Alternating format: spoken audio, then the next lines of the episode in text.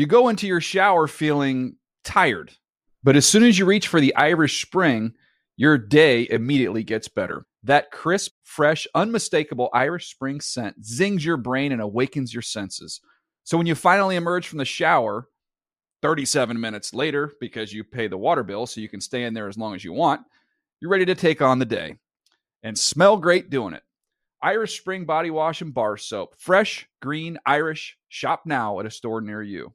You know that feeling when you walk into your home, take a deep breath, and feel new?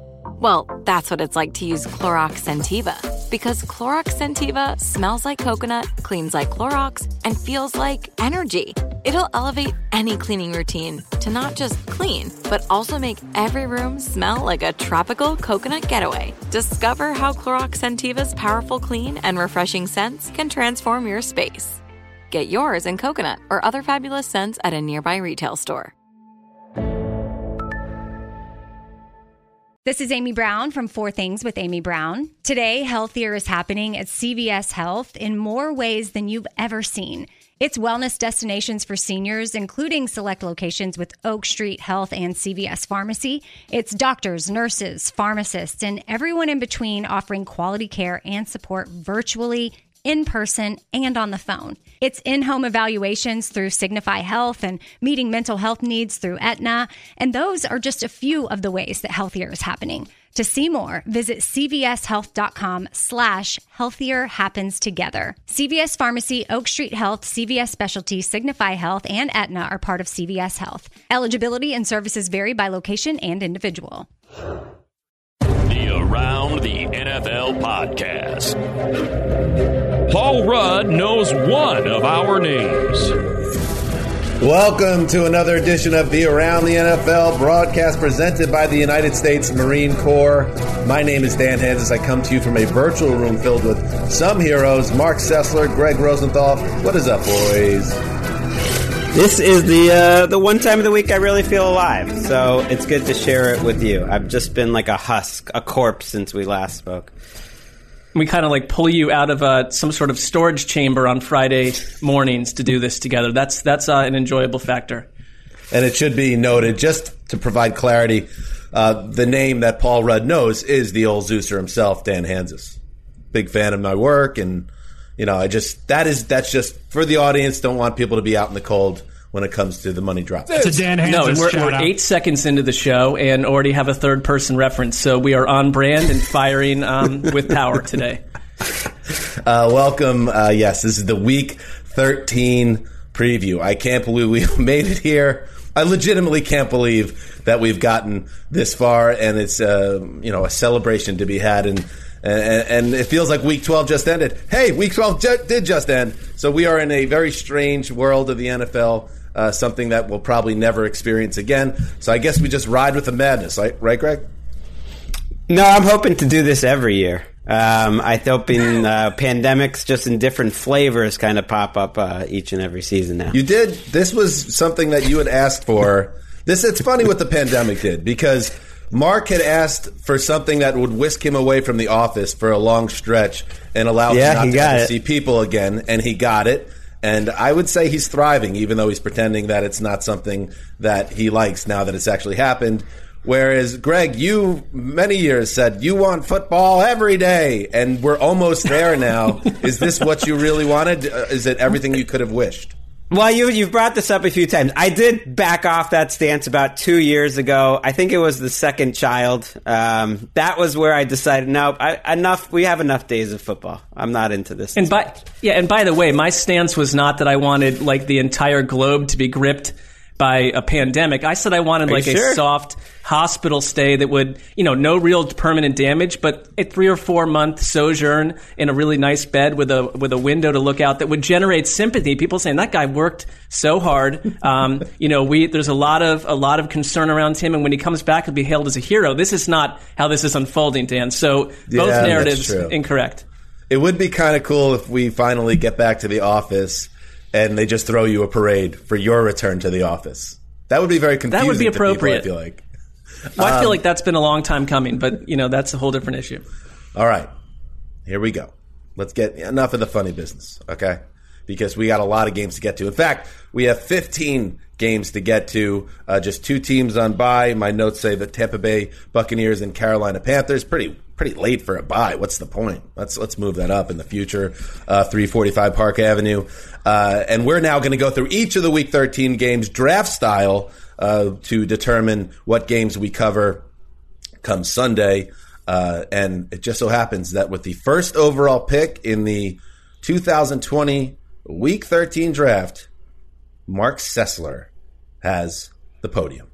Well, I'm gonna. I have to go here. I'm gonna go Cleveland at Tennessee. When's the last time the Browns were eight and three? facing another 8 and 3 team. This is an interesting matchup. I watched what the Titans did to the Colts last week and it leaves me very concerned about Cleveland's defense. The back half of their defense is missing Denzel Ward, it's missing safety Ronnie Harrison, and that feels like an inviting mixture for Derrick Henry to go crazy. The counter is you've got Nick Chubb, you've got Kareem Hunt. Nick Chubb is playing as well as any running back right next along with Derrick Henry in the league. So this is a classic old school rough and tumble matchup between two teams mm. that want to run the ball. I want to trust the Browns in this, but I'm a little concerned, guys. The Titans just last week looked so powerful. Am I am I am I being a little too pessimistic to think that Tennessee is simply going to walk away in this one potentially? No, I think that's the conventional wisdom. I mean, I, I was thinking of locking up against your Browns this week because the Titans are coming Same. off their best five quarters of the season. You know, the Titans haven't been that great either. I know the Browns are getting a lot of grief about being eight and three and not a strong eight and three, and Titans have be- better wins for sure. But until the last two weeks, they've been a, a poor defense and they've won a lot of close games, sometimes against mediocre teams, and they haven't been amazing either. I, I don't think you're too pessimistic, Marc, but I also don't want to lock up against your Browns because I just look at you and, you know, you've been through a lot. You've got such a nice you know, sweet face. I want to be rooting for these brownies on Sunday, Wait, so I'm not gonna. I'm i mean, just look at that guy. You want to you want to root against that guy? I don't want to root against him. How about Baker Mayfield show up and play his best game of the year and keep them uh, going in I'm, the shootout? I'm with you, Gregg. Uh, Marc, you know, you look at Marc. He, he's a sweet man. He's a sensitive man. He's got the heart of a poet. so when I'm staring at the games and trying to figure out what to lock up. Uh, I don't. I also don't want to get on Marc's bad side because as sweet and as a, uh, a poet like as he is, there's another want to get on Marc's too. wrong side also. So it's like I didn't want to go down that road. It was just far too volatile. So he intimidated me out of it. Uh, the po- the intimidating poet is what I call Marc Sessler. Uh, but I will. I you know the research notes that NFL media puts together, which are always awesome. Great uh, factoid here. The Browns' negative 21 point differential is the worst by any 8 and 3 or better team in their first 11 games in NFL history. Now, do I think that that means that the Browns are going to go in the tank? No, because there's some weird stuff around this Browns season, including a trio of weather games that deflated their offense. Um, but at the same time, at some point, you think Baker Mayfield's going to have to win one of these games. Uh, is is he up to the challenge? Mayfield is a guy that I still have questions about. At some point, he's going to be called upon, and, and it's going to be a non-Bengals team. Will he deliver? Hmm. I mean, I, you, you, watch even just the Jaguars game because it's every game for Baker Mayfield. He he had some puzzling throws in the end zone that leave you just seeing is he seeing the field? He also had a couple tight window throws. That's sort of Baker Mayfield every week. I mean, he hasn't thrown an interception in a month, but they haven't really asked him to do as much. I mean, this is a team that runs through the ground. I'm I, I think it's a big factor that you have Myles Garrett back. I mean, he had missed the last two games. They worked around yes. that. They need him to come in and make a game changing play in in most of their victories Many of them have been triggered by a Myles Garrett uh, strip sack, turnover of some nature, or a t- huge takedown in, in, a money scenario. So Ryan Tannehill will have to deal with that. But uh, this is this is this is the best game of the week in my book. Well, also Ooh, there's some major issues of protection for the Titans. Uh, Tannehill's getting hit a lot this year, and they have injury issues. You have uh, obviously, Taylor Lewan after the year. Ty Sambrailo, who was his replacement, he's hurt. Interior, they've been banged up. So if Myles Garrett, he's pretty much unstoppable when healthy, that's a major factor in this game. Another major factor, I think people, it's a little bit under the radar. Uh, we had the great Mike Keith, the voice of the Titans, on the Power Ranking show this week, and he pointed out that and, he's right that Derrick Henry is not that far off from a 2,000 yard pace. Uh, he's on pace for almost 1,900 yards rushing this year.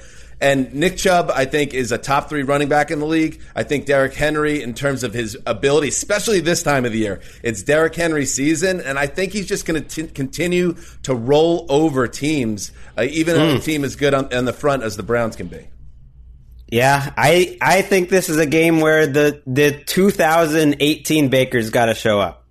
And I and I thought last week against the Jaguars, he made more impressive throws in that game than maybe any game all season. I know it was against the Jaguars, but they were difficult throws, and that's what you're going to need for them to kind of take the next step. Because in my mind, and and I look at the Pro Football Focus rankings, for instance, and it mirrors a little bit how I see Baker. I thought he was a top ten quarterback uh, his rookie season. I thought the last two seasons that he has been about 20th to 25th. And they're 8 and 3 despite that. Like and so if he can make big throws against a pretty bad defense, they should be able to keep up in a shootout. I mean, this Titans defense hasn't shown me much all season. I, I, do think Kevin Stefanski is a, is an X factor compared to last year when they were blown out by the Titans. A totally different situation. He's a pretty good game day coach, and I would expect a couple trick plays on both sides here. Um, my I do I, when I think about this game, it's AJ Brown over and over. I just feel like this guy is like a, a man amongst uh, small children sometimes, and Cleveland secondary has played like small children at uh, various junctures. So there is some slight concern, gentlemen. AJ Brown a little bit. Uh beat up as well heading into this game. Pick the game, Marc, before we move on. Oh, um, look, at I really want Cleveland to show up here, but I think it's going to be about 28 25 Tennessee Titans. Okay. Oh, okay. All right. That's fair. Picking with his head, not his heart. Yeah. All right. Let's move on in the draft now. Gregg, you're up next. All right, with the second pick, I'm going to surprise you and take a little Patriots Chargers in the late window. I don't think I've watched the Patriots, uh, you know, live Reach. other than in prime time since week one. It's time.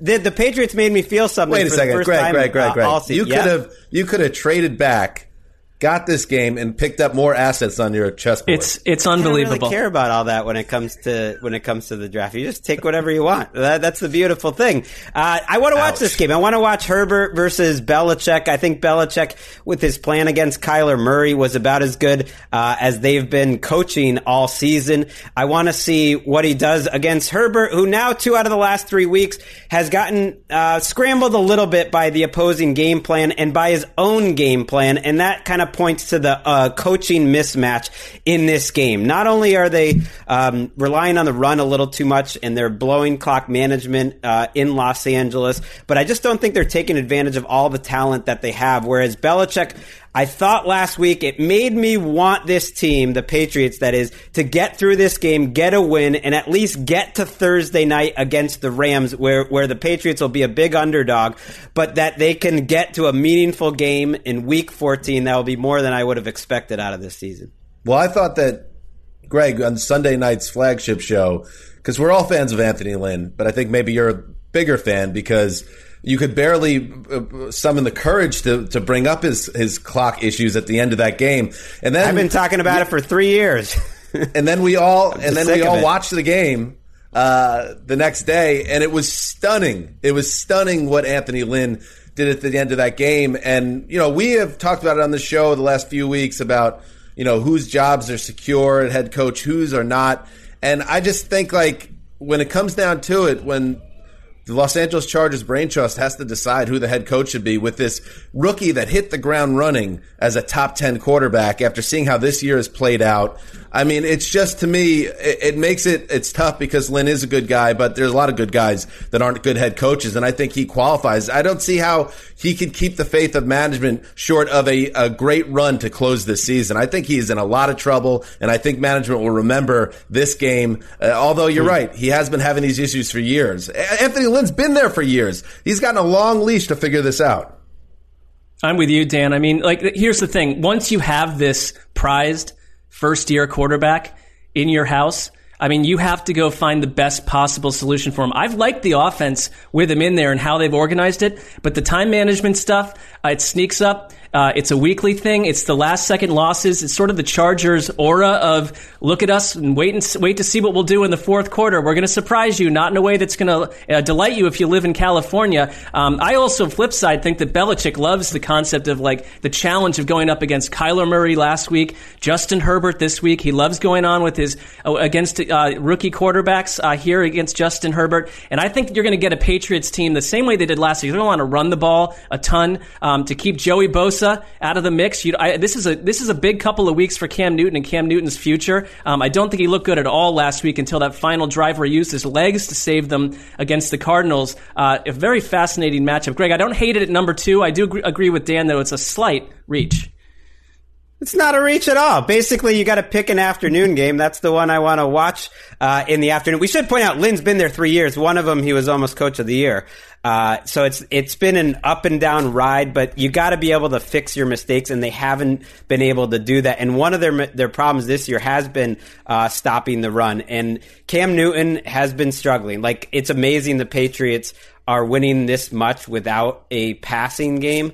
Uh, and so he's also playing for his future, whether it's in New England or somewhere else. Like he is playing to try to be a starting quarterback. But they are three and one in their last four. If they could, if they could somehow win this game, they've won four out of five games. Belichick teams, especially defensively, tend to improve late in the season. Stephon Gilmore is playing well once again, and you never know. I will say their defense has looked quite a bit better the last three or four weeks, and and they're they're back in the mix. Dan, how about that? I do. I think. Yeah, I would say I'd be surprised if they're not playing relevant football in Week 16 because I think they're going to hang Wow. around because the coaching is so good and uh, that typically you know teams fall back to the pack. Uh, you know in December and the idea that.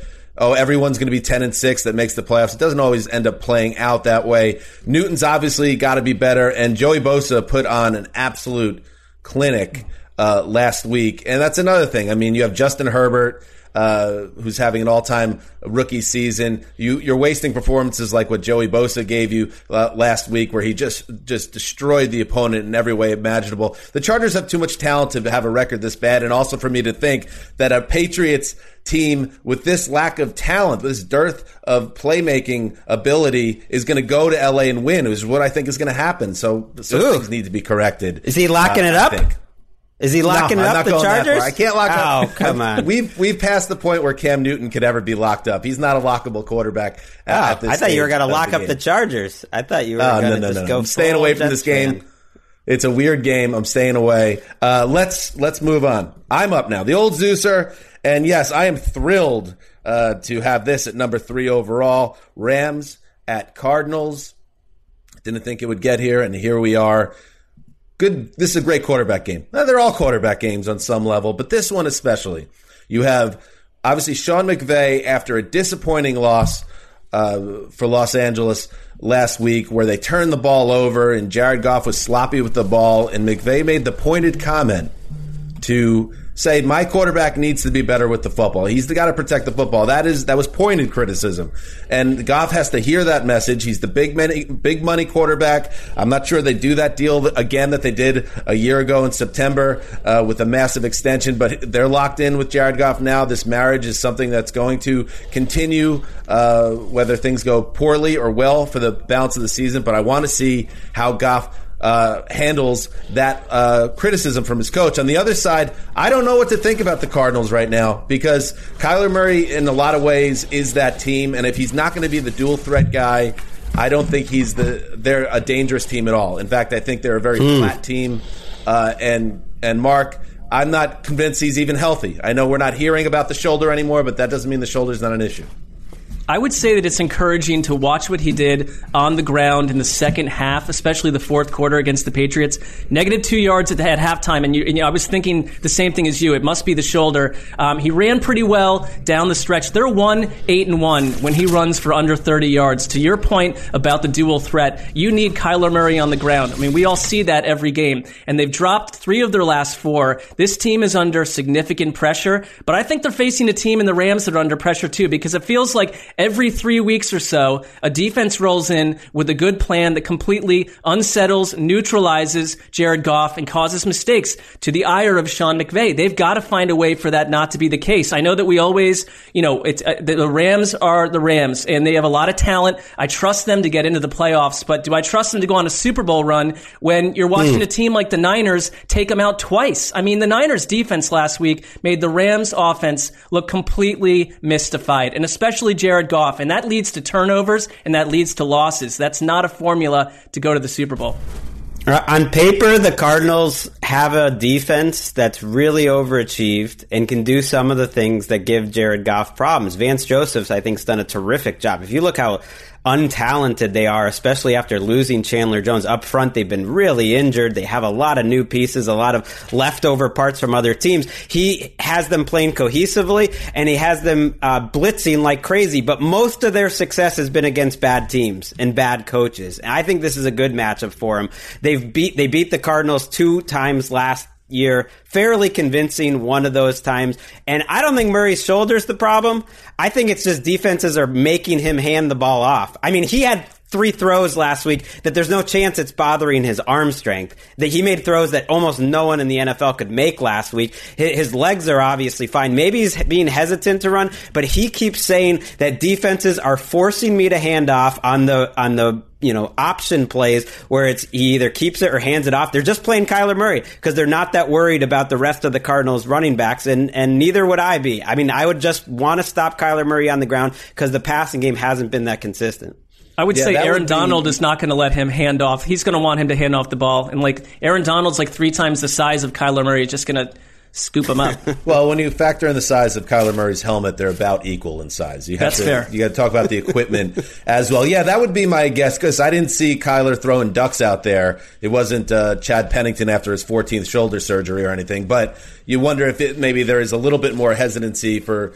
Uh, the uh, Cliff Kingsbury to make those calls, or for Kyler to make those decisions. Uh, we'll see. It's all going to play out down the stretch here, but they they need him. The Seahawks, the the Rams are interesting to me because they're almost like uh, the reverse of what's going on in, in Seattle, the other team that they're battling for division supremacy. Where Seattle just needs their defense to get to average, and then it's like you let Russ cook and you let the offense take it home.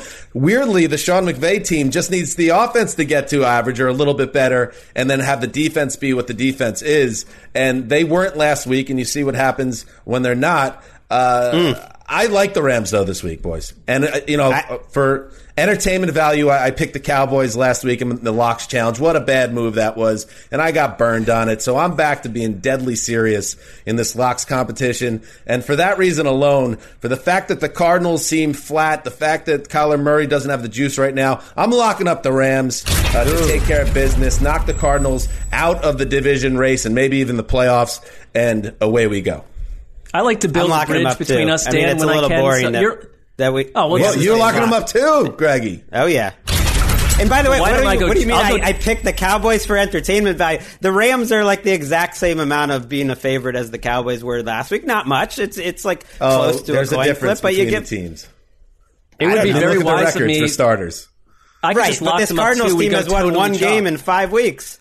One game in five weeks. This Cardinals team. I love Jalen Ramsey to shut down De- uh, DeAndre Hopkins. They're not the same team when that happens. Like Gilmore shut him down last week. Just All right, well, remember, you're the lock boys. Enjoy it. just remember, viewers and listeners, I locked up the Cowboys for you for entertainment, but now it's serious. They were favored. They were favored at home. Whoa, let's not act like that was an act of courage. All right, all right, enough funny business. Snakes to the Zeuser. Oh, I'm feeling good about this pick. Saints at Falcons, and I can't believe it. I thought Greg would take this with the second overall pick, and if he didn't take that, he'd take the, the Rams Cardinals. I didn't think I'd ever get the NFC South showdown between the Saints and Falcons, your favorite rivalry in football. And yet, here we are, Mr. Rosenthal. And here's a, here's a crazy stat that I think goes under the radar a little bit, and I think it's time to credit Sean Payton a little bit more. Uh, the Saints have won at least six straight games in each of the last four seasons. Like that's incredible. That is a great run uh, of just every year in and year out being a big time team. And I believe what are they on an eight game winning streak right now? Um, and now they get the Falcons, who obviously are frisky as heck right now. We saw what they did. They embarrassed the Raiders uh, last week, and, and they got beat by the Saints a few weeks back, and now they get a rematch. And to me, two things to look for here. Number one, on the Falcons side, Julio Jones. He's practicing at the time of this taping. He's got the hamstring issue. When you look at the numbers, it's it's obvious that Matt Matt Ryan, without Julio Jones, this offense is mediocre at best. With Julio Jones, it is a very good offense. So if Julio plays, that's a big challenge for the Saints. If he doesn't, this feels uh, lopsided. Then again, the other point here, Marc, is Taysom Hill. Start three Um, obviously, the game plan went totally out the window on some level because they played the Broncos without a quarterback last week. Uh, but at the same time, Taysom Hill didn't look like a quarterback, even though that was his position. We get to see how he looks against an opponent that's playing well, the Youngry uh, Falcons. Yeah, I mean, it's Taysom Hill might be playing himself out of a future starting job. I, I think it's you know, the Saints and Sean Payton is excellent with backup quarterbacks over the past two years, undefeated with them. So there's that. Um, it's the Saints defense, though. They have allowed one touchdown in the past four games. I mean, their pressure rate has doubled over the past four games. But this Falcons defense with Raheem Morris at head coach have gone from 18th, and Gregg loves the DVOAs, from 18th to 3rd in defensive DVOA. So I think this, you know, this is an interesting matchup. I have extreme confidence in what I'm about to do though right here. And I've gone and checked with the little men in the desert and this checks out, um, heartily with no concern. I'm going to be locking up the New Orleans Saints and you can say whatever you want about it, boys. I think that's great. I think they're kind of at the level of the Chiefs right now that anytime you get a chance to lock them, you should. Um, but it. they're not favored by much because they don't have a quarterback. I mean, they, this game is expected to be as close or closer than Rams Cardinals. I don't think that's giving the Saints enough credit because of the matchup here. I, I didn't draft this game because it was such a dud last time around. The Saints defensive line was so dominant against the Falcons offensive line. Cameron Jordan has the all-time record of sacks against a quarterback because he just is in Matty Ice's face every single snap. But it's not just Cameron Jordan. It's Trey Hendrickson. It's Rankins when he's healthy. It's it's everybody. It's Marcus Davenport if he plays this week. It's David Onyemata getting pressure. They've had no chance. They sacked him like crazy when they played on Thanksgiving a year ago. Weird things happen when teams play twice in three weeks, and weird things happen when these two teams play. So it wouldn't totally shock me if a frisky team, frisky Falcons team makes this close. But the Saints are the best team in the league right now. I really believe that. They don't have a passing game, so I don't trust them like the Chiefs without their quarterback back. But other than that, they're the best team in the league. They are according according to next gen stats, they're running the ball nearly 70% of the time right now. And Gregg, you I think there was some validity to it. You called out you called out my comments about Alvin Kamara essentially being erased from this offense and the fact that he's also my number 9 overall pick in my uh, league of record in fantasy. nice yeah, pick. of course. I, I'm a real person, so that's going to shade, I guess, some of my analysis. Uh, uh, throw me in jail, but at the same time, isn't it a little bit weird a little bit weird that Alvin Kamara is your best player uh, on the team. And now you have an offense where you're not really using him anymore. But He's it's two weeks. It's two weeks, game. and they won games by so much that I just I don't think it's meaningful okay. yet. It's, I just say he was targeted. Yet. He's been targeted on 13 percent of his routes with Hill. It was at 37 with Brees. Maybe it's small sample size. So let's see. Let's see what happens here. Uh, but I think Alvin Kamara needs to be a big part of this. Now, there's another part of this too. Alvin Kamara has a foot issue. Maybe they're they're protecting him mm. right now. So there, there's too much uh, to really draw. Uh, conclusions on. Uh, but at the same time, like this offense needs to, I think, feature Alvin Kamara because this Taysom Hill thing, I, it just seems I don't know. Mm. It seems fugazi to me. I, I, would say this. I, I think Sean Payton real. cares. Sean Payton cares very much about uh, fantasy football and your fantasy team, Dan. So I, you know, I think you're going to see an it's uptick not just in me, Alvin though. Kamara you know, it's, usage. It's, no, it's everyone. People are going nuts. Yeah, this I'm speaking. I gotta say though again. Millions and millions of Alvin Kamara fantasy owners are like, "What is happening right now? This is absurd."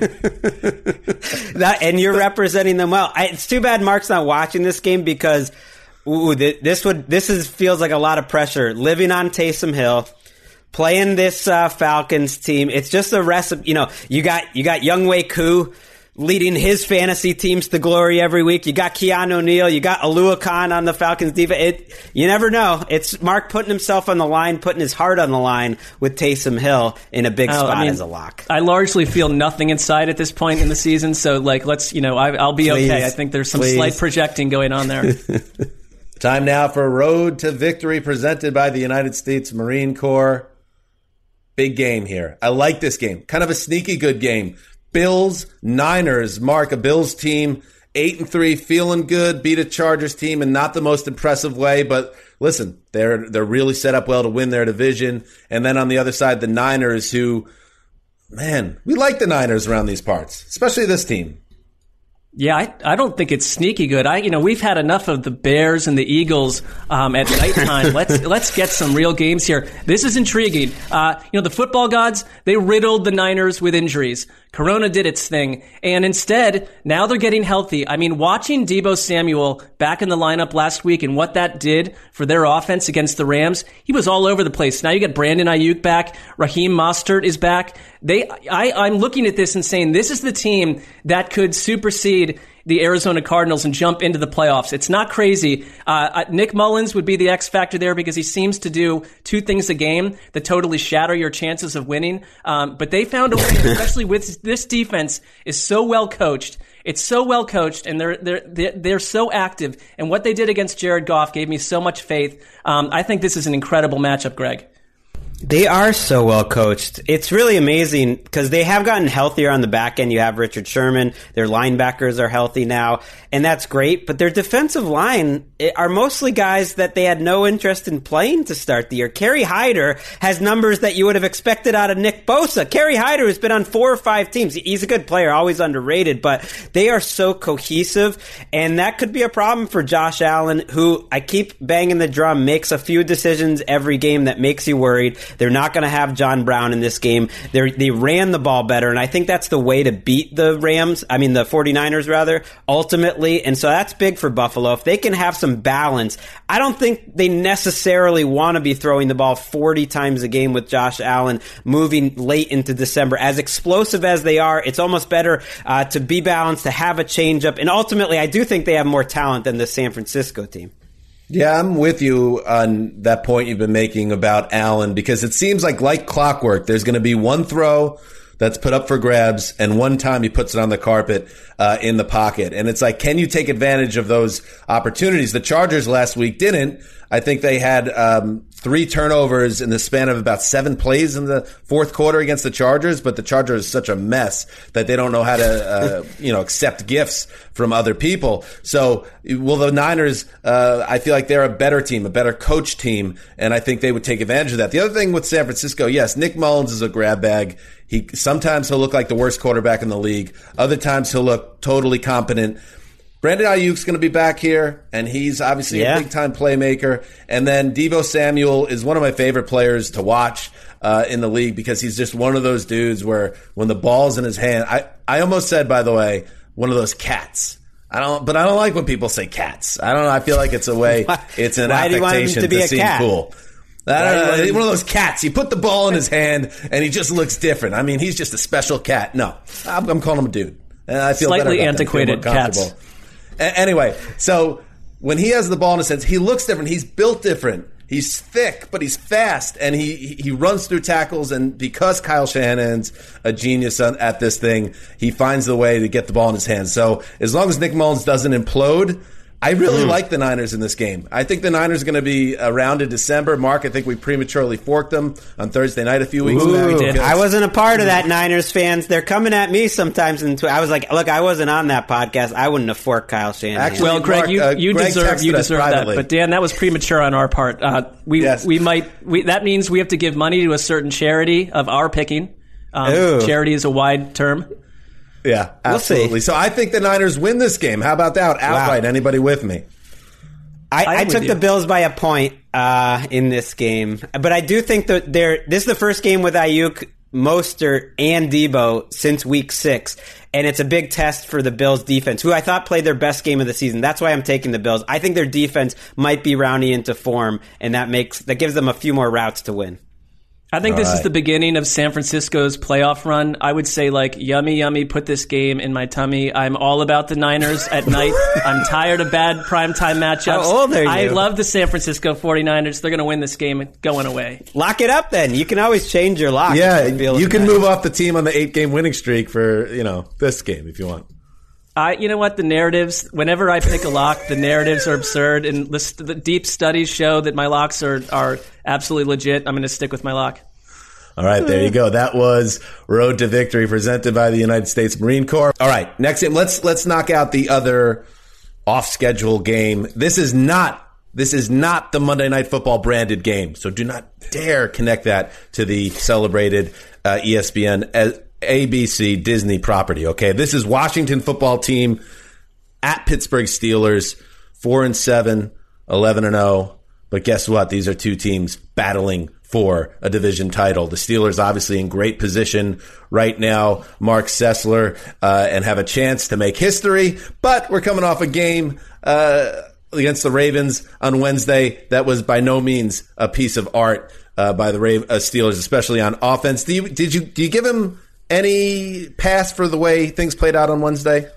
I, I kind of do. I mean, so much happened uh, in the lead up to that. I'm not good at a lot of things on Wednesday, so I, I understand how that goes. Hump day. Um, you know, it's. Uh, I think this though. A couple weeks ago, you would have said uh, Pittsburgh walks away with this thing. I I'm watching Washington kind of grow into a bit of a dangerous operation here. And I, you know, Gregg, we covered that Thanksgiving uh, bout with Dallas where the Cowboys were embarrassed. I thought by young Turner, Scott Turner, coming up with a lot of trick Young plays. T. Our guy, I mean, Logan Scotty Thomas. too hottie.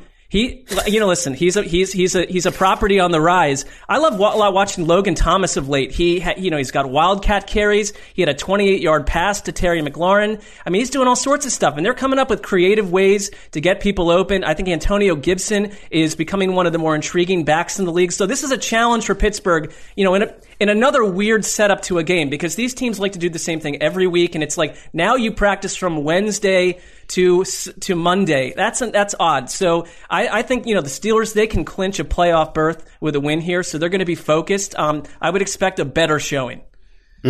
I I think this is gonna be uh, a big potential problem for Pittsburgh.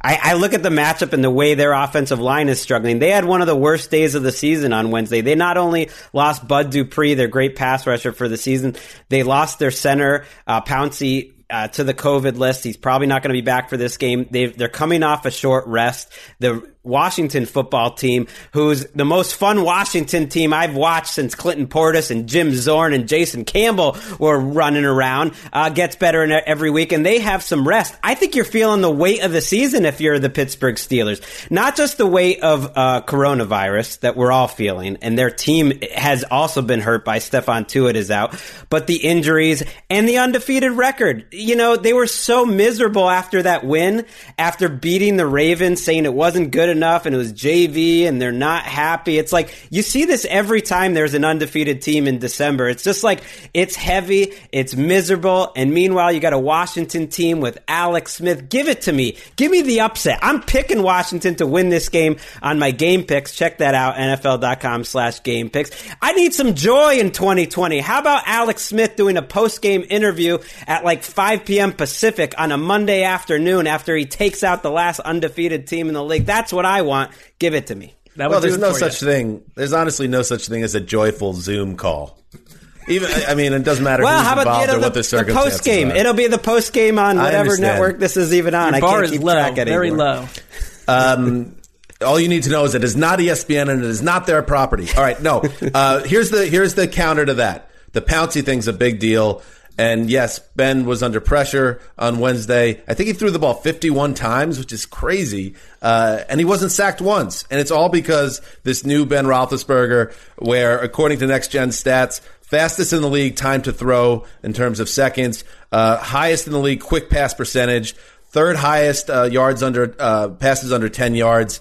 So he gets the ball out. So it's going to negate the real, to me, strength of the Washington defense more than anything else, which is their front seven and the ability of that front seven to wreak havoc on the quarterback and the pass rush. So while I really do admire the onions, uh, Gregg, of you picking the Washington football team. I don't want to sell the undefeated Steelers short here. I think it could just as easily go the other way, and this game gets away from Washington and Steeler the Steelers uh, romp. I, I could see that as an outcome as well. Is that something that you can't see as an outcome?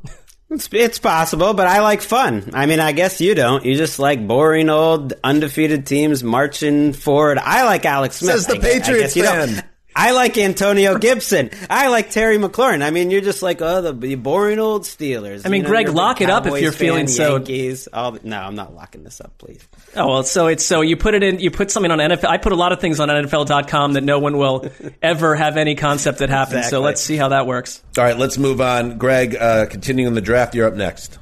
All right, I got the Colts and uh, the Texans. This is how I expected the draft to go. I really plotted it out. I said they're going to leave this one for me. F- I like that in the morning. I get to watch a little Deshaun Watson. I get to watch uh, my Colts uh, against a compromised Texans team. Let, let's be real. Not just without Will Fuller, but Bradley Roby was playing good at cornerback. So those two suspensions, I think, really hurts them. And I think their weakness on defense, stopping the run in Houston, really helps out Indianapolis. They are a totally different team, the Colts, when they can run the ball. Jonathan Taylor's off the COVID 19 list. It just sets up everything for Philip Rivers, who missed practice this week. A teammate said he's really struggling with this foot slash toe injury. Uh, that's a problem moving forward. I don't think it's going to be a big enough problem against a, a beleaguered Texans team right now. Even though they're winning games, I'm not giving them too much credit. What one thought? Is it possible that Phil Rivers has reached a stage in terms of lack of mobility and slowness that any injuries to his lower body won't make a difference because he's already at the lowest level of speed Wow. slash uh, statue uh, status? I mean, classic Stone Age pony right there. That's the dictionary definition of when we when we use that term. Um, uh, Dan, I'm there's not something even to joking, that. really. It's like No, I- how much slower is he going to get? Well, because you gonna got to be able to You know- pivot and plant when you throw the ball. If he's missing practice, that's a that's a problem. He's not a guy who wants to be missing practice. It is. I mean, it helps. I, I mean, getting DeForest Buckner back, getting Denico Autry back off the COVID list. Look, that that is a huge reason that they were destroyed last week by Derrick Henry. It's not the only reason, but it's a factor because this defensive line has been stout. It's been the heart of their team, and you get healthy, you're good. I think the Colts basically are under some pressure here. You can't let the Texans clip you here. I know that they're down, but Oh, they're still frisky. And the Colts, to me, sometimes they seem to just go a little stagnant. I don't really trust them on offense at all. I do trust their defense if they're healthy, and you got to take care of business and stay in this AFC wildcard picture here and not fade away. I, I almost give the Colts a pass for last week. I think DeForest Buckner is the Jenga piece Yeah. uh, of the entire team, let alone uh, the defense. And the stats back it up. I mean, when he's not on the field, and he's usually been on the field this this uh, season, they average two yards uh, more per carry on the ground their opponent does. And that comes despite the fact that when Buckner's out of the game, and this has all come from next gen stats, stats, Indy stacks the box at roughly double the rate to try to. So they're trying to make up for the fact that Buckner's gone, but he's such an important player that it doesn't matter with the run, and then that leaves them exposed in the passing game when they're stacking the box. So Buckner being out of there was a killer for them. So him being back and off the COVID list, I, I think they they'll they'll sense the urgency here. Our, our friend Patrick Claybon, sometimes him and I butt heads about things like momentum and uh, trap games and things like that. I believe in urgency as well, and teams knowing they need to win a game. Although Patrick might counter, well, they always want to win the game. He's in No, your head. they- he's not even on the really- show, and he's in your head. They really, really, really need to win this game, and they will. And I would lock it up if I didn't feel so good about my other lock. I like that. And I, you know, one positive with the Philip Rivers injury is the Jacoby Brissett uh, short yardage package, which is one of my favorite, most ridiculous, delightful parts of this entire season, where you replace the 32nd slowest quarterback in the league with like the 29th. And it's like working. I love Jacoby Brissett, like I've always rooted for, but it's really funny that you're bringing in one, like a guy who's got about the mobility of Jared Goff to, to run the short yardage plays. It's just, it's fun. Dan, Gregg is a weird guy. He is a weird guy. He's a strange guy. And Gregg, don't be so cynical. Yes, Patrick Claybon's in my head, but in a good way, in the greatest way. Sure. Everyone wants Patrick Claybon in their head. All right. Before we move on to the next draft pick, two things, two orders of business. Okay. And I want to start by uh, welcoming in a little surprise, a little early birthday present here from the Around the NFL podcast. His first preview show appearance of 2020. The great Chris Wesseling will join us for the back half of the show. What's up, Wes? Hey now, happy to be here. Look at that. And I'm, I'm glad that Wes is with us for the back end of the show, and we're all happy for obvious reasons.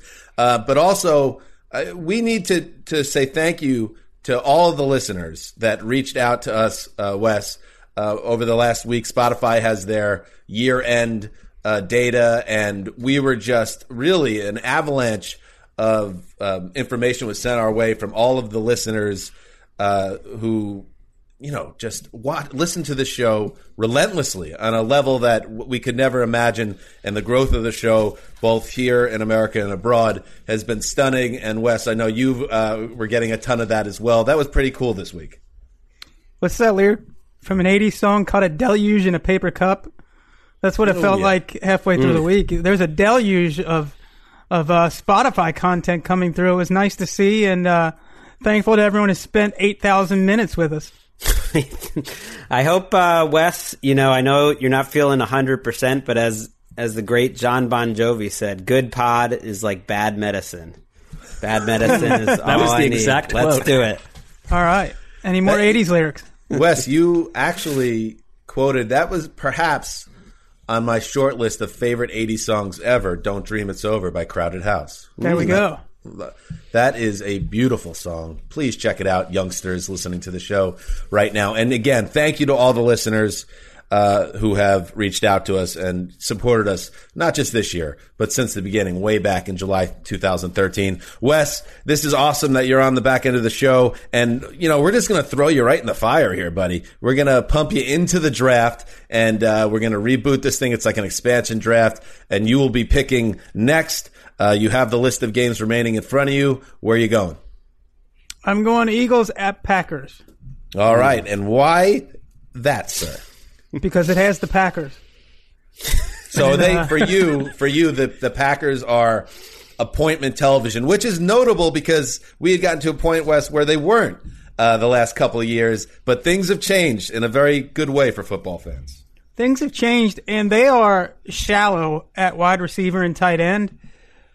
But when they're all healthy, it's just enough. And I think they click when Allen Lazard is there for them. He he shouldn't. He's not a big name guy in households around the country, but he really helps Aaron Rodgers, and Aaron Rodgers trusts him more than he trusts a guy like MVS. Um, I like the way they're rolling. Robert Tonyan's become a go-to receiver for them. Um, and, and as much as you look at the Chiefs and they've got wide receivers running wide open throughout the game. Aaron Rodgers keeps having to put the ball on the on the money for these guys, and he keeps doing it over and over again. They are appointment viewing. Aaron Jones still making it happen at running back.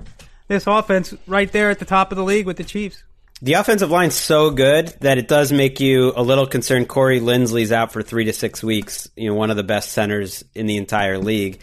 Um, they've been kind of the key to me. I mean, the holes they're opening up in the passing game, the protection they give Rodgers. It, almost doesn't matter who's there at receiver, but it sounds like they will have Lazard for this game. He left Sunday night, was it? This week is really confusing me uh, with an injury. So I thought, oh my gosh, they're right back to where they were. But he's been at practice, and you only need so many points when you're playing like the dead ass uh, Eagles. Can we say that? I guess Sure. I mean, you just did, so I think that's okay. I mean, I, I, I always wonder what, what is happening to someone like Darius Slay, who was massacred on national television, uh, and you know, Twitter's going wild, and now he, he's going to deal with Davante Adams. It feels like um, he and Carson Wentz would probably just like to vanish and go take like a boat trip to a distant island and get away from this season that cannot end fast enough for the Eagles. You, when I also think like whenever you've got your head coach answering constant questions about play calling and who's calling the plays and the methodology of calling the plays, it's kind of the indicator that chaos has become is brimming over. And uh, I do wonder about the future of Doug Pederson. I And really you look do. at the schedule. I mean, look where they're at now. So they they kicked away their opportunity to to right the ship when they lost to the Giants out of their bye. Then they lose to Cleveland. They get beat by Seattle, so they're on a three game skid. And now you look at the schedule at Green Bay. That's probably a loss. Home to New Orleans. Uh, Taysom Hill and all that is a little interesting with the Saints, but you don't feel good there. Uh, and at that point, you're three and nine, and I don't care how bad the NFC East is. I'm pretty sure you're cooked at that point. So the the Eagles are not compelling to me anymore because it used to be a, a month ago. I was compelled by this Carson Wentz uh, soap opera slash tragedy that was unfolding Wes, but now he just seems like a broken quarterback, and the team seems like it doesn't know what to do, and the head coach seems like he's out of answers. So th- there's not a lot of interest to this Eagles team. When you say broken quarterback, it reminds me of something Trent Dilfer once said about every quarterback needs to be broken like a stallion when they enter the league until they accept coaching. And I, a guy like Carson Wentz, who over and over again has said, I'm not going to change the style in which I play. I'm not going to do it. I'm going to hold the ball. I'm going to wait for the play to happen. And he does that every game like it's the Super Bowl. And you can't play quarterback that way, just holding the ball. I wonder the way Doug Pederson's coaching him now, where they don't call much play action to help him out, they really don't ca- call much at all to help him. I wonder if Doug Pederson wants to wait until Carson Wentz hits rock bottom and accepts coaching.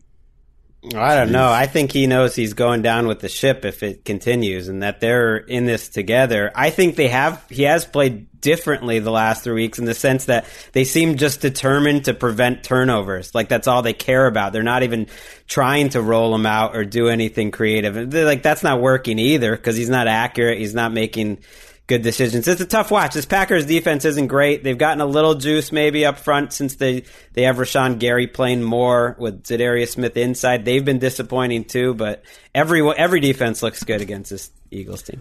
All right, let's let's move on. Marc, you're up next. Well, I mean, I have to, you know, we, we, at the way these drafts work, you've got to schedule your day out.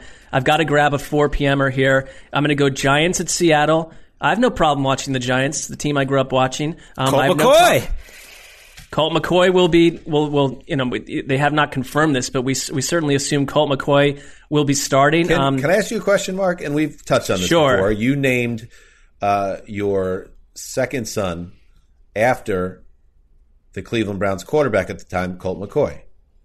Yes. Does it cause you to root for Colt McCoy? Or is there much enough disconnect where it doesn't even like your mind doesn't even process that that your son was literally named after this player that's playing on Sunday. No, of I'm course it would that. make me root for him. I mean, it's not that far disconnected of an of an event that it has no meaning to me. I mean, he's also just simply not been on. He's not appeared in our lives for so long that it's kind of interesting to me on its own. Um, I really like Colt McCoy the person. Um, Colt McCoy the quarterback leaves you asking some questions. I thought he missed some, a couple throws last week that suggested he could use some practice time.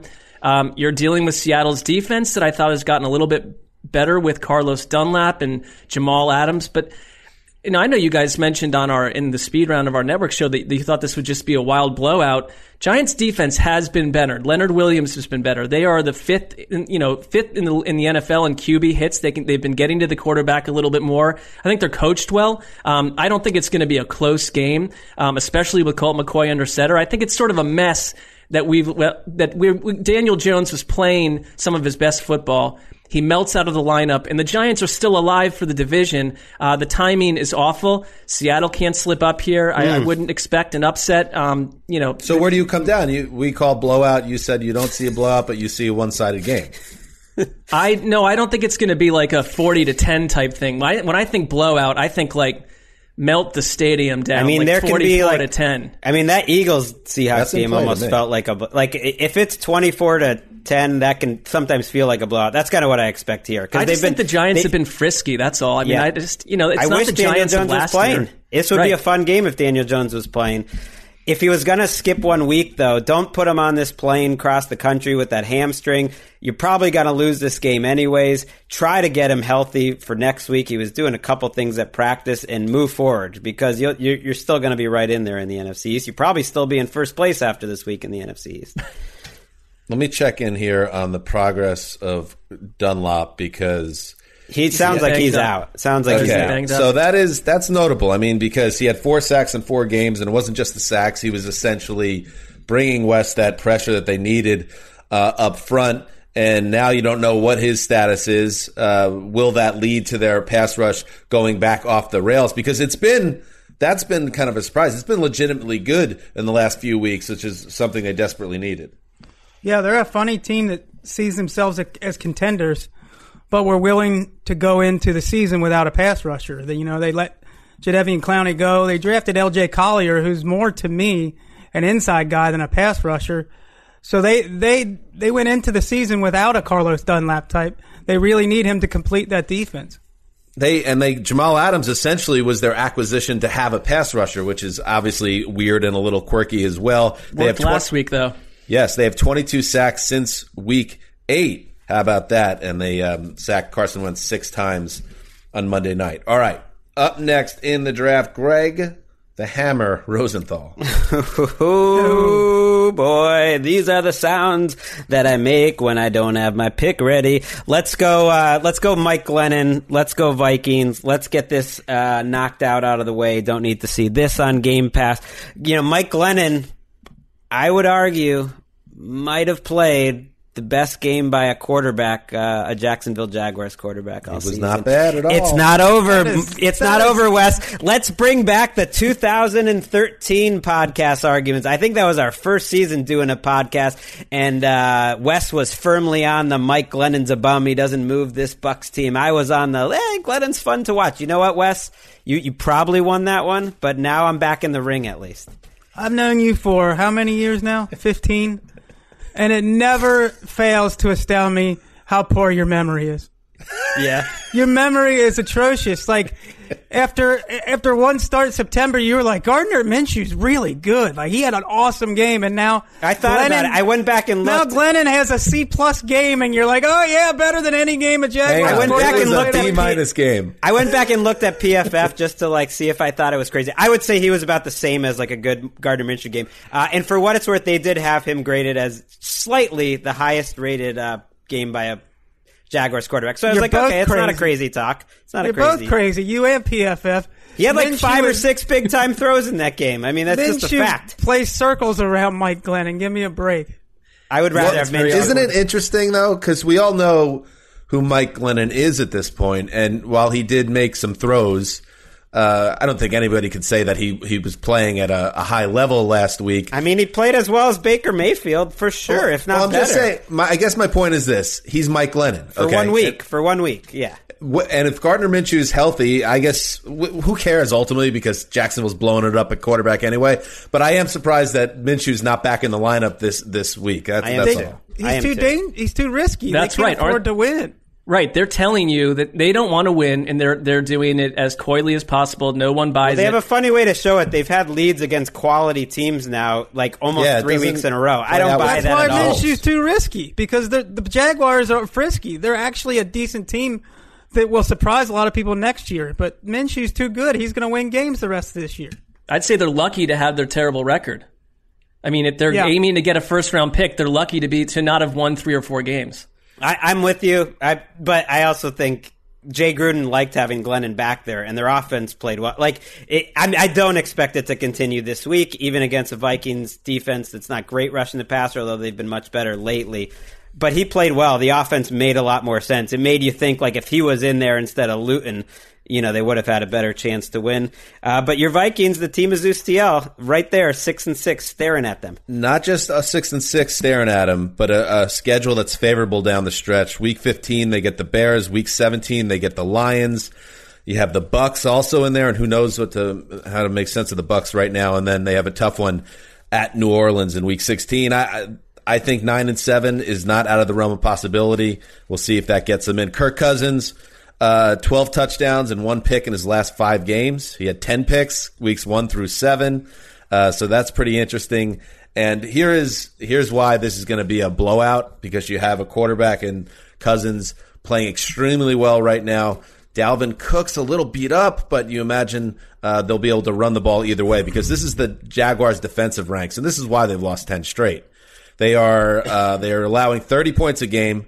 They are allowing uh, 416 yards per game. That's 31st in the league. They are allowing um, 136 yards on the ground per game. That's 29th in the league. They are allowing 280 yards through the air. That's 29th in the league. And they only have seven, 11 sacks the entire season. So And they lost like four or five of their starters in the last two or three weeks alone, so it doesn't help. What a mess. All right, uh, moving on. Got the old Zeuser, and I need I need a late game. I really do. Denver, might be out of Kansas luck City. there. Denver, Kansas City. That's Sunday night. Yeah, I that's, mean, that uh, is late, but No, it's, it's too a late. little later than Cincinnati at Miami? there you- No, is Cincinnati at Miami late. You are out of luck on four o'clock. I'm out of luck. but we can make we can do some shuffling We'll- we'll around, figure some deal something out. making. Yeah, Uh, all right, let's go Raiders at Jets then. Um, here's my. Th- I want to hear Wes's thoughts on this. So this is this is great. Um, obviously, a disaster for the Raiders uh, in Atlanta, and the thing, uh, everything that could go wrong did go wrong, and then the quarterback Carr had such a poor game that I think it had an effect of erasing any positive things uh, that Carr has done this season. So they're almost back to zero in terms of respect amongst the football cognoscente. So, what happens now? Are they going to go in the tank like they did last year, which would be good news for the Cleveland Browns, Marc Sessler's favorite team, and other AFC playoff hopefuls? Or are they going to bounce back here against obviously historically terrible Jets team, get their feet back under them, and then finish out this season and get to the 10 wins they need? Um, I'm not ready to bail on the Raiders. It was a bad week. It was a terrible week. It was an embarrassing week. Uh, but I'm not willing to say, based on what we've seen this season, that it was a La Rabiel Magnifico, that this was actually a bad team all along. I don't think they are. I don't think they're elite. I don't think they're bad. I think they're pretty good, and that's why I think they kill the Jets, and they will be playing for the playoffs in Week 17. Wes, agree or disagree? If your if your contention is they are an average football team, I agree. I believe them to be above average.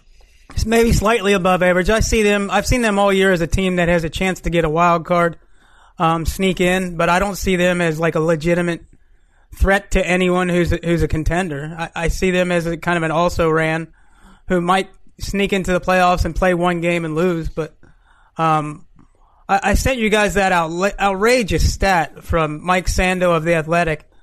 There have been about 11,000 offensive games, which means 5,500 games because there's two offenses in each game since the year 2000. And the Raiders' performance against the Falcons ranked 10,991st. Oh my goodness. That's how bad they were. It's fluky I- I- though, wasn't that it? was it was very fluky. I, I'm just saying that that stat astounded me. Um, but I, I don't think they're that bad. No, I, I think they just had one bad game and they should have an easy time against the Jets. I mean, we all are going to have like our worst day, our legit worst day of our life.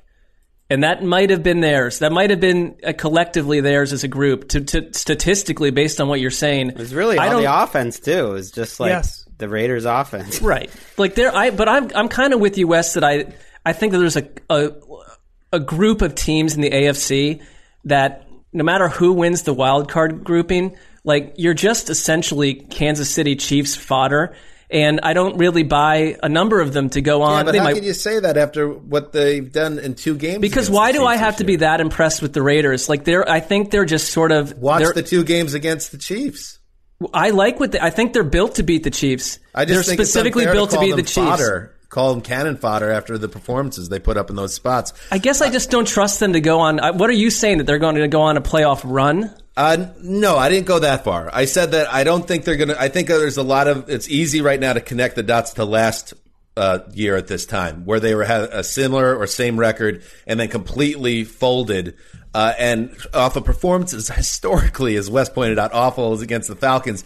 There is there is a temptation to say, "Oh, the Raiders are done now." I'm just not there No, yet. And I think done. part of the reason is the Jets coming up on their schedule allows them to kind of get their feet back under them. I think it's perfect schedule timing for them. Well, they play the Colts and the Dolphins in their final four games. They should beat the Jets, get to seven and five. I get. I. So are you saying you, you like them better than let's say the Colts and the Dolphins? Because if you don't like them better than those teams, then they're not going to make the playoffs. But if they win those games, they will go to the playoffs. It's And you like that- them- Those I are would pretty assume- clear games for them. I'd assume they- you like them better than the Browns, Dan.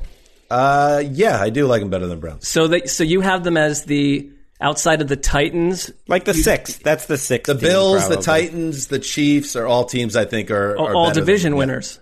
So they are your number one wild card team, the Raiders. Maybe, but they need they obviously have to get off the mat here. That's all I'm saying. I guess my point is I'm not bailing off the USS Gruden right now. No, that's Well, fine. maybe you will be when Quinnen Williams wrecks shop. Uh, how about Quinnen good. Williams? More QB Nice hits year. and sacks in the last two weeks uh, than Chase Young has all season. People trying to get Really? Chase Young a Rookie of the Year.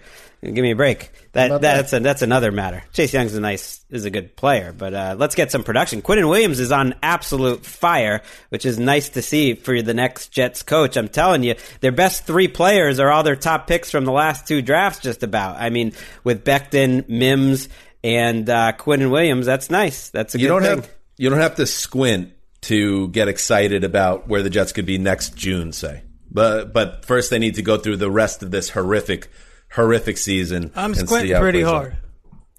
right. Yeah. Uh, It's still going to take a lot, but I do like that their their top drafted players in the last two drafts are showing you a lot, which is But I guess what I mean by that is like look at the Browns after their 0 16 and then they had all the draft picks and they brought in the quarterback and all of a sudden it was like okay there's actually optimism and you had some of the players in the building it was like okay there's something here to maybe build on i think getting to that point can happen quickly now whether they actually become a non-embarrassment once the games re, you know begin in next september well that's another conversation Well, Joe Burrow can do for the Bengals what he did, you know, even energy wise, that quickly. I think if you get Trevor Lawrence, you've got something. You, you're cooking because they have a ton of draft picks.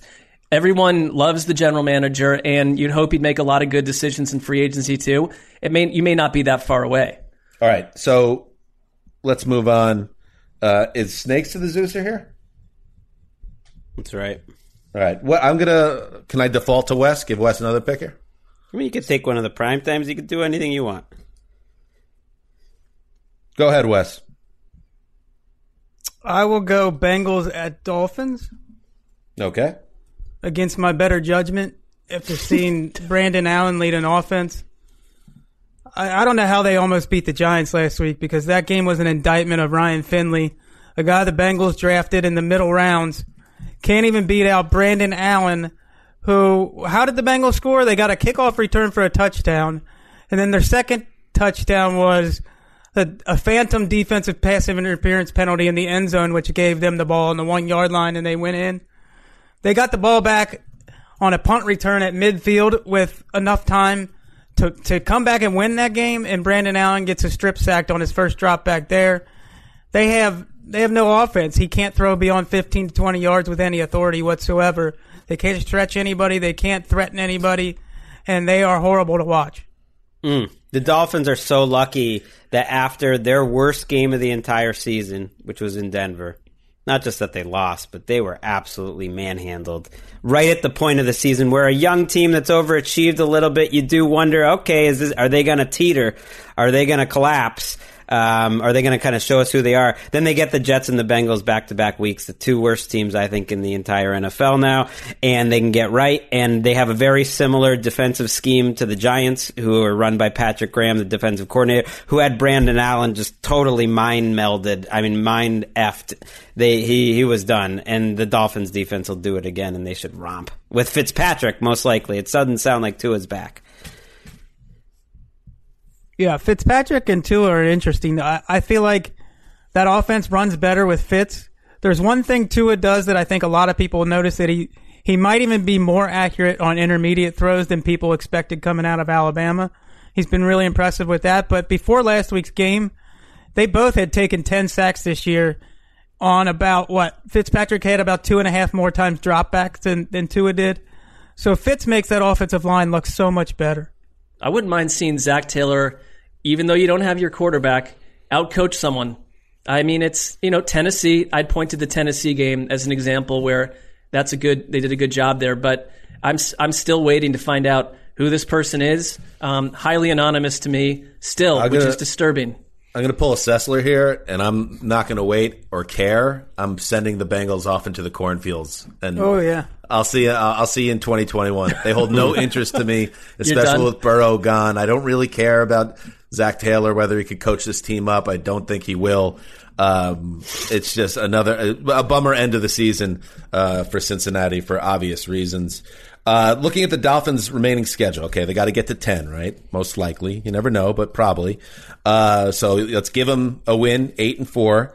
Then they host the Chiefs. Not feeling good about that. Let's say eight and five. Then a big one, Greggy. Big one in week 15, uh, home against the Patriots. Big for both teams. Could be a loser goes home match. Yeah, the Dolphins have been a better team all year. I know they lost to the Patriots in week one. That it's a litmus test for them, but they they have been the better team compared to the Patriots all year. then they close against Raiders, at Raiders, I should say, at Bills. So, okay, it's going to be interesting. Tricky I- end, that's but you you that's what you want if you're the Dolphins is that schedule. I know, in you like in theory, you could try to line up cupcakes. There's not enough cupcakes to go around. So what you want is to play the teams you're exactly competing with. If you can't beat the Raiders and the Patriots, like you're you're clearly not a playoff team. Shouldn't be in the dance. I agree. All right, let's move on. Uh, knock this one out. This could be going to poor old Nick Shook. Detroit Lions at Chicago Bears. Matt Patricia, obviously no longer the man there. It is who? Darrell Bevell? Yeah, Darrell Bevell will be calling the plays. I, I've read I read a notebook item on the Lions that with Darrell Bevell on offense, you might see more up tempo and a change and a little bit how they do things on the offensive side of the ball. But I don't know what it means. The the Bears lose every week. Two more teams, Marc Sessler, that we could really safely send to the cornfields. Yeah, I, I a little bit off topic, but I thought Darrell Bevell um, had an interesting um, in, introductory meeting with the press where he has two daughters, um, and right around the time that he was named interim head coach. Two, the two daughters are, are dating or two men, and the two men uh, asked Darrell Bevell's um, permission to marry the daughters. Now, normally when that happens, um, he said yes, and then they go off and ask the, the girls to marry them like uh, in due time, but not like not to be. You know, that's that happens on its own time. Darrell Bevell told all the reporters that that had happened before the before the two men had asked his daughters. So he Bad outed job. them as uh, you know wannabe engaged men. I find that to be a weird thing to do as your opening um, statement as a coach. Uh, but maybe maybe I'm wrong. Am I overreacting? Well, it wasn't intentional. He was not. He didn't really realize what he had done. Until... I get it's not intentional, but you've got to like, you got to figure that, out. You know, just keep that out of your mouth in general. There's plenty of stuff to talk about in your introductory uh, Zoom call. Let's let's just stay away from the whole topic. He wasn't able was, to do he, that. He said it was like a cra- crazy weekend. I mean, uh, who knows? Maybe Bevell will be like this crazy uh, interim coach. You know, he'll just like reignite the Lions. Uh, get ready. I don't know. That's what, what he's the new Dan Campbell. I don't know. Me, Mina, I did Mina Kimes' podcast, and she was like legitimately excited for the Bevell era. Check that out. I, I couldn't I couldn't get there. And by the way, the Bears no, might not be not. done yet.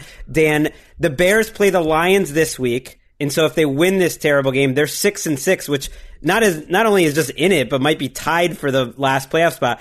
And then they play uh, another dog team, the Texans next week. They might lose that game. They have the Jaguars coming up. The Bears are going to annoy us, I feel like, and stick around uh, mm. longer than we want. Uh, okay, maybe. I think with the Mina thing, Mina was with Sessler on the Lions bandwagon back in September. Mm, maybe that was it. And she's yeah. probably just, you know, staying on the bandwagon, which is noble in its own right. And she actually just helped um, David Chang win a million dollars on Who Wants to Be a Millionaire. So, like, she's got that going on. So I, I, I, I don't know. I don't know about the Bears though. Do you really do you really think they'll be hanging around? Or no, this is a free fall team. Here's what I think is that they, I would pick them to win this game because of their defense, and so that's just like another week they're going to be in our lives where they could legitimately be got tied it. for the final playoff spot. You. And then you have the Texans I don't know. Could they? You know, they. Everyone remembers the Bears last year as like the worst team in human history, and they won eight or nine games last year too. Like they'll probably do it, and in this NFC race, they might still be playing meaningful games in Week 16. We'll have to talk about them. Isn't that annoying, Chris yeah, Wesley? Gregg, uh, this, Gregg, that's an un- unnecessary way to go with this conversation. all right, let's uh, let's move on here.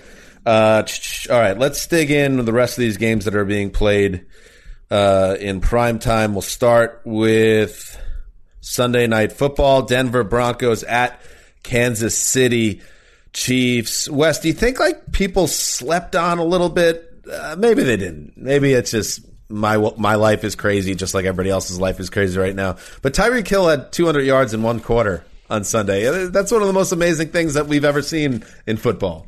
It's easy to lose track of things in this year, and that's one of the things that maybe we've already lost track of. By the time the second quarter started, people were already moving on to something else. But it was an amazing performance. I talk about I, I talked about it on the Sunday night recap. Reminded me of the time I got emasculated in coverage. Ah, that was a tough, um, tough stitch yeah, for you. So, but you uh, moved on a little bit. It's still yeah, in your mind though. Brought back some bad memories watching yeah. old uh, uh, Carlton Davis get toasted there. But yeah, I think the, the Chiefs. I mean, come on, that everyone, I, I, it seems like everyone else, even even if the Chiefs, even if Steelers go undefeated and meet the Chiefs in the playoffs, the Chiefs are going to be favored in that game. They're I'm just that good. That you know what? That's a good way to put it, Wes. Because, for instance, I have the Chiefs ahead of the Steelers in the power rankings, and that is the most basic way you could kind of boil it down to that. It's like one team finishes fifteen and one, the other one's sixteen and zero. Oh. If they meet, the line, Gregg, let's go to the desert. Let's hypothetically set the line. Both teams are uh, pretty much healthy. Uh, what in would you Pittsburgh, set the line? In Pittsburgh? Uh, the game will be in Pittsburgh. Three and a or half. a bubble site in Orlando. What do you Three, got? three and a half Three Who's and a half for the Chiefs. for the Chiefs. Yeah. That's I would I was going to say closer to three. And you know what? I would yeah. feel great taking the Chiefs because I would just feel great taking the Chiefs against uh, anyone, especially the Broncos, who they've Is what- outscored ninety six to twenty five. By the way, the last three times they played, ninety six to twenty five. What? Right. If I'm we, all set with the Broncos right now. I mean, if we point to the sorry, if we point to the Raiders as a team, I think is being built to uh, compete with Kansas City. They're not totally there, but there's a lot of promise, as we talked about. The Broncos, I thought, might be that team this year, and none of it's come together on any level on offense. Like all the excitement about all the pieces. I love Jerry Jeudy to some degree, but like all the chaos, like I don't know if Vic Fangio is the guy to take you into the Golden Lands um, if you're Denver at this point. Like he I feels mean, like a coach. The from, like, quarterback again. The quarterback position's such a mess there. Right. Jerry Jeudy, remember that game? I think it was. It might have been week one. Uh, uh, one of those Monday night games where he did uh, some of his footwork with the ball in his hands, and we were all just like blown away by it. That guy doesn't even exist in the NFL right now. It's just like everything has gone down this vortex in Denver. They're a very frustrating team this season. They are. I'm I let think that's well said. Aren't aren't you let down? I mean, I was I have I was more wrong about the Broncos than any any team, and it's part of like the reason Kendall Hinton was had no chance last week. I mean, he wasn't going to have a chance probably, anyways. But they were they were dead last in DVOA offensively entering that game. And Drew Lock started most of these games, and they weren't any like better or worse with Drew Lock in or out of the lineup. And so that's where I think Broncos fans who are like so upset, like just need to have a reality check. And you know what? You usually get one when you play this Chiefs team who have just absolutely owned them in the Fangio era. And I think Fangio's gone. To me, the question is more: Is John Elway the guy? Because how many how many coaching whiffs is he going to get? Yeah, I think Fangio's gone. I think Lock's gone. I think you'll see Elway might go chase a Matthew Stafford type. Um, I mean, the ownership might be gone. The ownership is having all this problems where Yeah. Bowlens are fighting against each other, and uh, there's all this. It's it's a problem. All right, let's move on to. Uh, and by the way, the desert has that at 14 points. So Ouchie. uh, that is uh, Al Michaels is you know going to be furious again. You get Al mad to get him surly in the second half when he Al. The one thing Al cares about is ratings more than anything else. Surprised And they didn't flex out of this game, but I know it's the Chiefs. I think it's just Mo- the Mahomes factor. Is Mahomes the MVP by the way? Right now, Right now, he would. Mm, I have It's him, him and or Rodgers right? neck and neck. I have him and Rodgers neck and neck. Personally, You'd get So my I vote want- if I, I, want to were see the allowed last. into the PFWA. Wes, where would uh, I know the uh, QB index is on hiatus, but who would be number one on the uh, index right now? I might have to go with the unprecedented, put them both with the number one beside their name, and just move on to number three. Ooh, pulling a Sessler. Get on that fence. I, I, I, listen, I give on. the edge to Rodgers just because Mahomes has so much more to work with. This this fence thing is also ancient. Like I don't do fence stuff anymore. I mean, I'll I'll I will ask the listeners to go find another deep do another deep dive on fence work. I don't work on fences anymore. Utterly absurd. It's from Just like 2014. Like utterly absurd. Because I picked games to go into overtime. Please. All right. Cut those last 15 seconds, Ricky. That's all we need. We don't need two minutes of uh, that. That's what I want as our, our podcast preview promo, right? Very there. stale. Fence. Very stale. He's off the fence, on the fence. No Finally, Tuesday, football. How about that? The Dallas Cowboys at the Baltimore Ravens. You know, I can't even keep this stuff straight.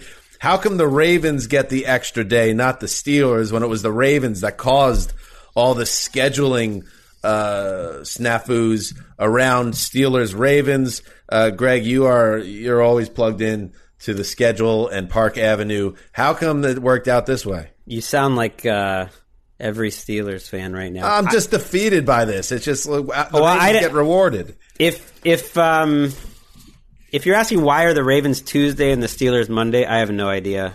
Uh, I have no clue. Both both of the NFC East teams, Washington and Dallas, has a little extra rest. This is a huge game for Baltimore. Uh, you know, though it's we don't know who's going to be back from their COVID list, which to me feels like the most important part of this game. If Lamar Jackson is back and you know, we know some of the other Ravens players like Matthew Judon are back. You know, I think there's a spine to this team they showed defensively that's not going away. Uh, with all the people that they're missing, you got to win this game and get some more people back for the Monday night Browns Ravens game. Because when I looked at the rest of the season schedule, that Browns Ravens Monday night with everything that's happened um, with both of these teams and their franchises, like that's one of the games I'm most excited for the rest of the year because that is your. Bra- I know the Browns have the Titans this week, but you can lose that game even if they win that game. This Browns Ravens game with the Browns having a chance to maybe knock the Ravens out of the playoffs one year after they had home field advantage. That is spicy. So you Yeah, got to well- take care. You got to find a way to beat Dallas, which is not necessarily going to be that easy the way everything's going. The dark mirror version of that is that Cleveland gets um, ransacked by Tennessee with all eyes, and then they lose on national television to the Ravens, which I think they've done like nine or ten times in 20 years. Like they've consistently Right, put then- Cleveland against.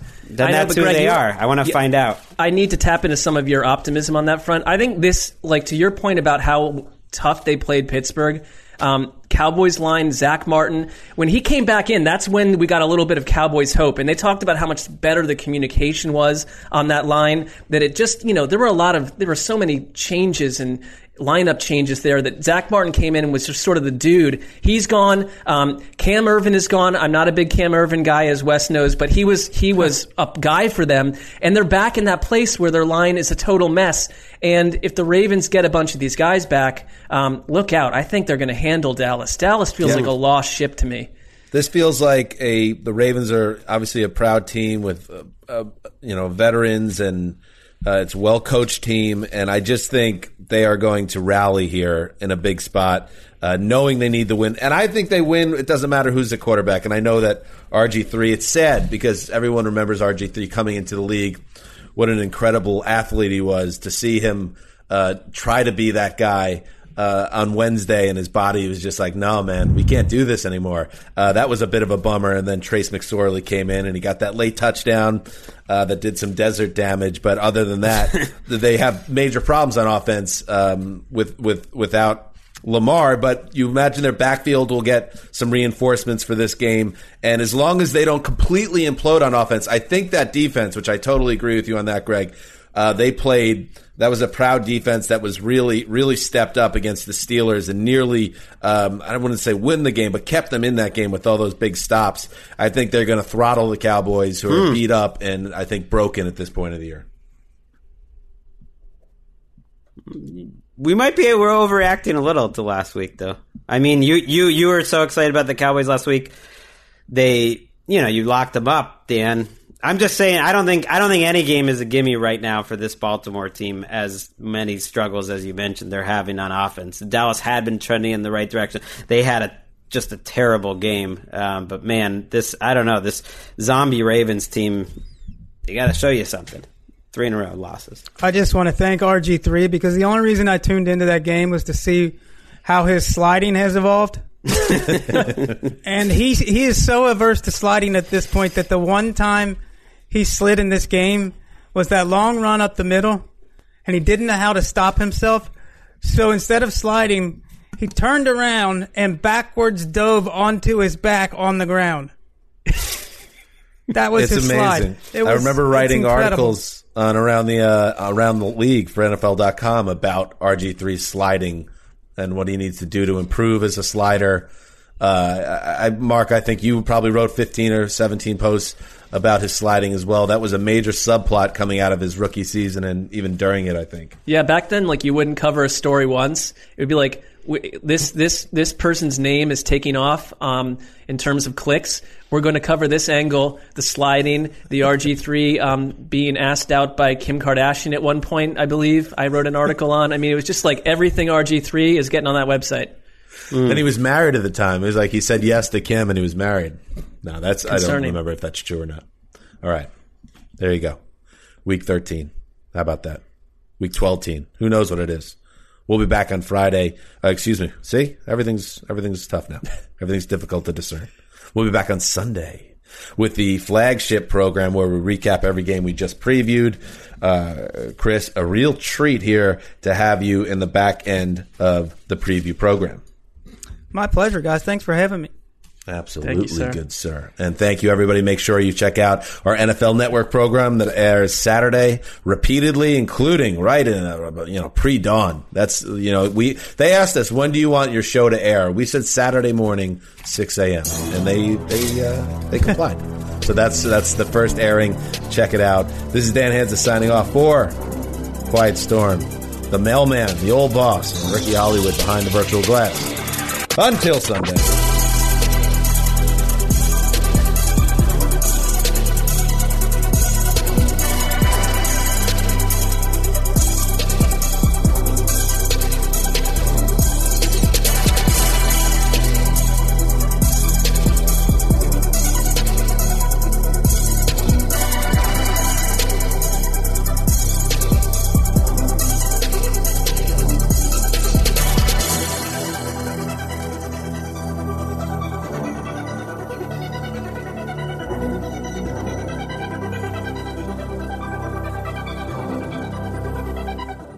You go into your shower feeling tired, but as soon as you reach for the Irish Spring, your day immediately gets better. That crisp, fresh, unmistakable Irish Spring scent zings your brain and awakens your senses. So when you finally emerge from the shower, 37 minutes later, because you pay the water bill so you can stay in there as long as you want, you're ready to take on the day and smell great doing it. Irish Spring Body Wash and Bar Soap. Fresh, green, Irish. Shop now at a store near you. Whether you're a savvy spender maximizing your savings with cashback rewards, a thrifty rate watcher seeking the lowest interest, or a travel enthusiast looking for extraordinary perks, Kemba Financial Credit Union has a visa to complement your lifestyle and unique needs. Apply today at Kemba.org to unlock a limited time 2% cash back on purchases and pay 0% interest on balance transfers for an entire year with a new visa from Kemba. You deserve a card that works for you. Restrictions apply. Offer ends June 30th, 2024. Live Nation presents Concert Week. Now through May 14th, get $25 tickets to over 5,000 shows. That's up to 75% off a summer full of your favorite artists like 21 Savage, Alanis Morissette, Cage the Elephant, Celeste Barber, Dierks Bentley, Feid, Hootie and the Blowfish, Janet Jackson, Kidz Bop Kids, Meghan Trainor, Peso Pluma, Sarah McLachlan. Get tickets to more than 5,000 summer shows for just $25. On sale now through May 14th. Visit LiveNation.com slash Concert to learn more and plan your summer with Sean Paul, Sum 41, 30 Seconds to Mars, oh, and Two Door Cinema Club.